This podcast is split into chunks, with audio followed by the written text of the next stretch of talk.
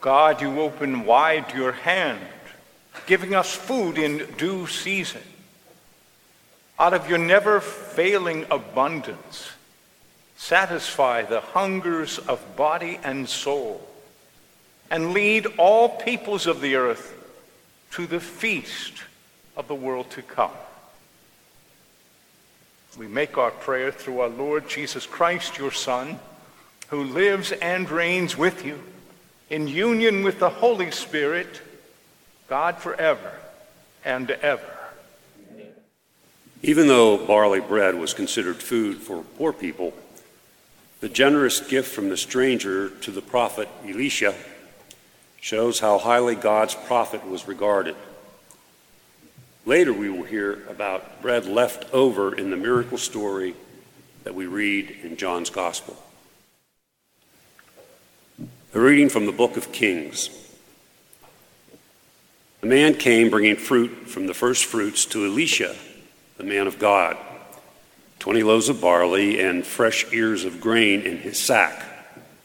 Elisha said, Give it to the people and let them eat.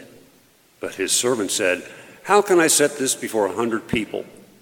So Elisha repeated, Give it to the people and let them eat.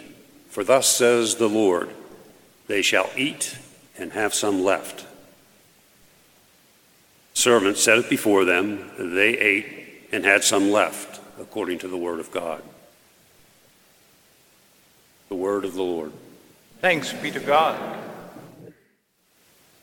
In the following passages from the letter to the Ephesians, Paul teaches us that living in Christ's life, we are to be humble, gentle, patient, and willing to put up with others' faults. Imagine how much better our lives would be if we lived that way. A reading from the letter of St. Paul to the Ephesians. Brothers and sisters, I, the prisoner of the Lord, beg you to lead a life worthy of the calling to which you have been called, with all humility and gentleness, with patience, bearing with one another in love making every effort to maintain the unity of the Spirit in the bond of peace. There is one body and one Spirit, just as you were called to the one hope of your calling one Lord, one faith, one baptism, one God and Father of all, who is above all and through all and in all. The word of the Lord. Thanks be to God. The Lord be with you. And with your spirit. A reading from the Holy Gospel according to John. Glory to you, Lord. Jesus went to the other side of the Sea of Galilee, also called the Sea of Tiberias. A large crowd kept following him because they saw the signs that he was doing for the sick. Jesus went up the mountain and sat down there with his disciples. Now, the Passover of the festival of the Jews was near.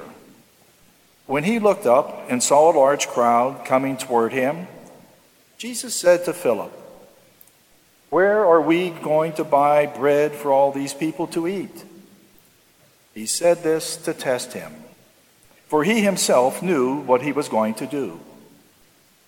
Philip answered him, Six months' wages would not buy enough bread for each of them to get a little. One of his disciples, Andrew, Simon Peter's brother, said to Jesus, There is a boy here who has five barley loaves and two fish. But what are these among so many people? Jesus said, Make them sit down. Now there was a great deal of grass in the place, so they sat down, about 5,000 in all. Then Jesus took the loaves, and when he had given thanks, he distributed them to those who were seated. So also the fish, as much as they wanted. When they were satisfied, he told his disciples, Gather up the fragments left over, so that nothing may be lost. So they gathered them up.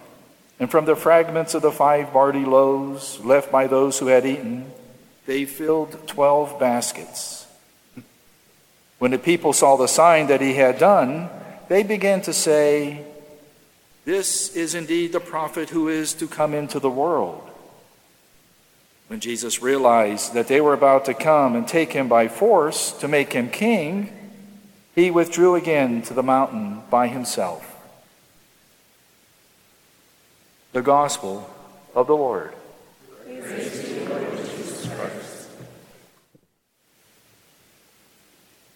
I had an amazingly frightening experience this morning. I was toasting my blueberry bagel, and I heard this rapping at the back door, the kitchen door. And I looked, and there were three huge black birds at the door. Now, I keep asking my friend Al Treaster, what's the difference between a crow and a raven? And Al has told me a number of times ravens are bigger. Their tails are flat and they have really, really sharp beaks. And these three ravens were back there and, and banging on the door. And I opened the door and I said, Well, what do you want? and the spokesman for the raven said, Where's the dog? well, she's upstairs sleeping. And the spokesperson said, We're from New Jersey.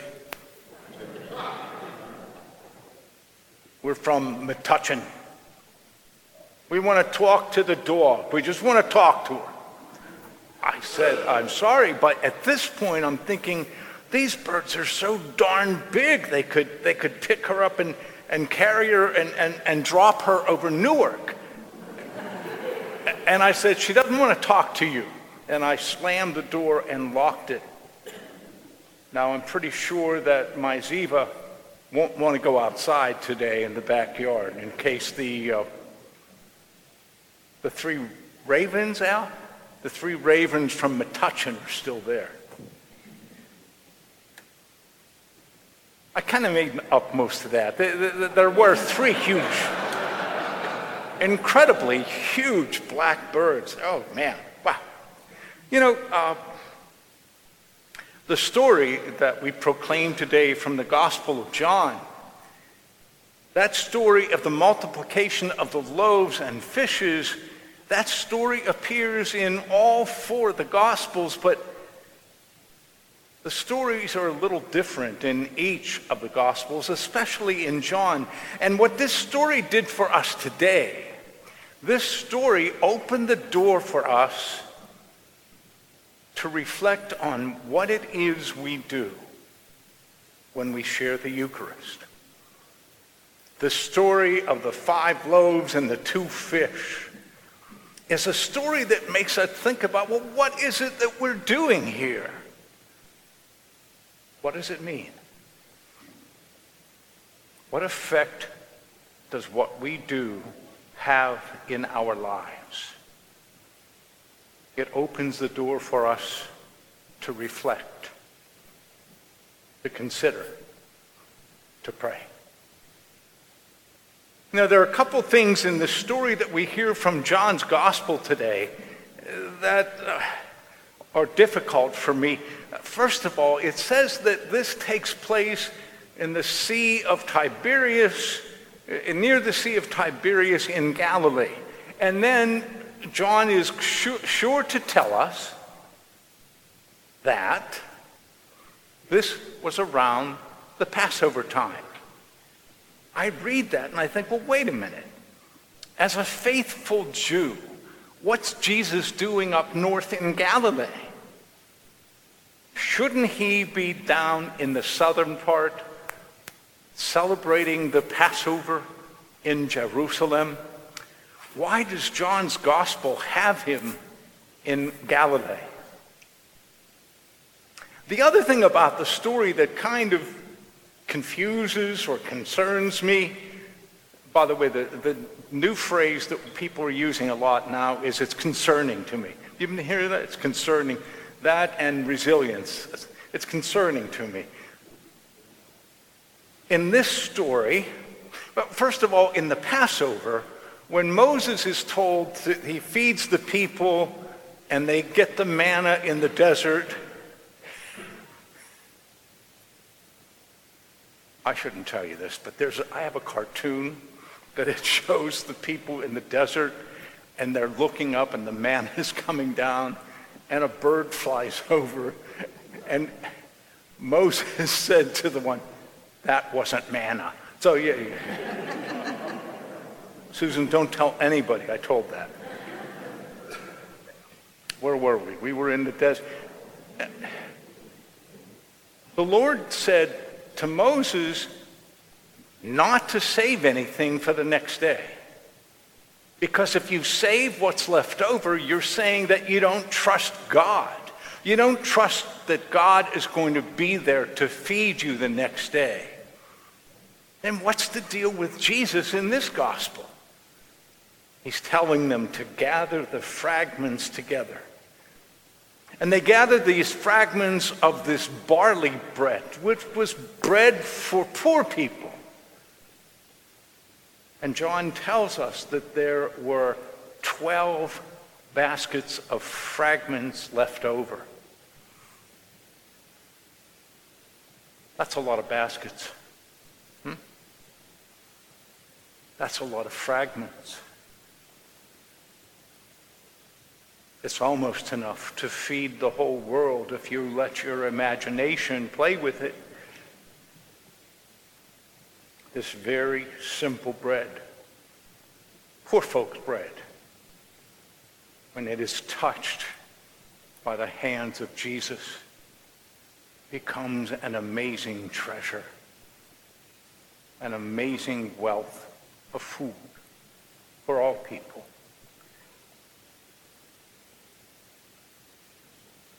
The thing about today's story that Jack proclaimed that really, really stuck with me. At the end of the story in John's gospel, John tells us that the people, they were about to seize Jesus and make him king. And he runs away from them. He goes off into the wilderness to reflect to pray. They wanted him to be the bread king.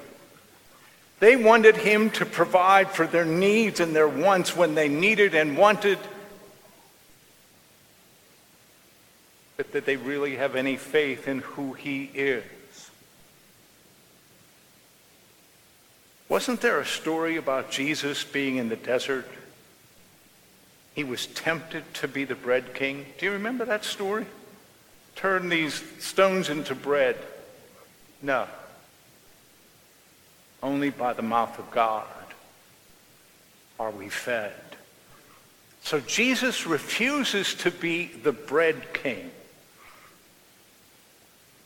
The irony for me is that it's not too far later in the Gospel of John that Jesus is crowned king.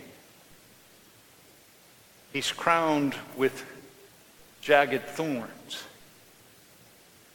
and his throne is a rugged cross.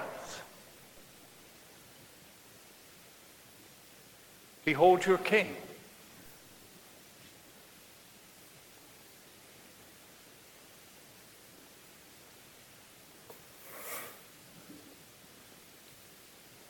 John tells us that Jesus went off by himself to reflect on the miracle and to reflect on the people's reaction to the miracle.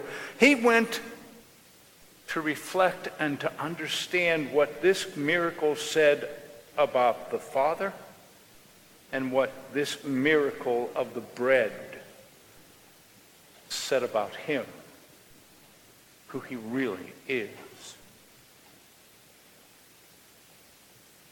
You know, after we receive communion, we have a few minutes of quiet prayer. I, I, don't know what happens for you in those few minutes. Those minutes are supposed to be our time to reflect. to reflect on what it is that we've done, what it is that we've shared, to reflect on what difference what we've done makes in our lives.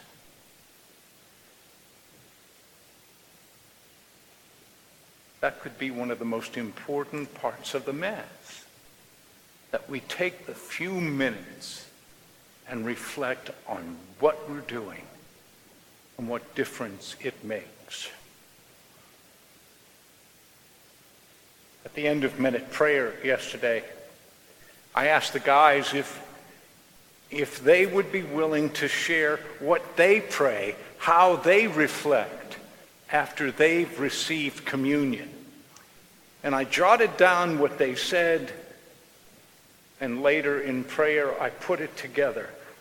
Listen to what our brothers at Minute Prayer said. Thank you, Lord. Thank you, Jesus, for you and for your abiding presence. You fill me up when I am empty. You come into my heart and you help me to overflow in blessing to others. You pick me up when I fall down over and over again. And you give me strength to do the things, strength for the things that I don't know I'm lacking. Let this Eucharist not bring me condemnation, but health. Health in mind and body. Strengthen me to give glory to the Father by the way I live my life. One with you I live. One with you I die to self in service to others. One with you I rise to eternal life. Amen. Thanks for listening to this week's service. To stay up to date on the latest news involving our parish, please visit our website at goodshepherd-sc.org.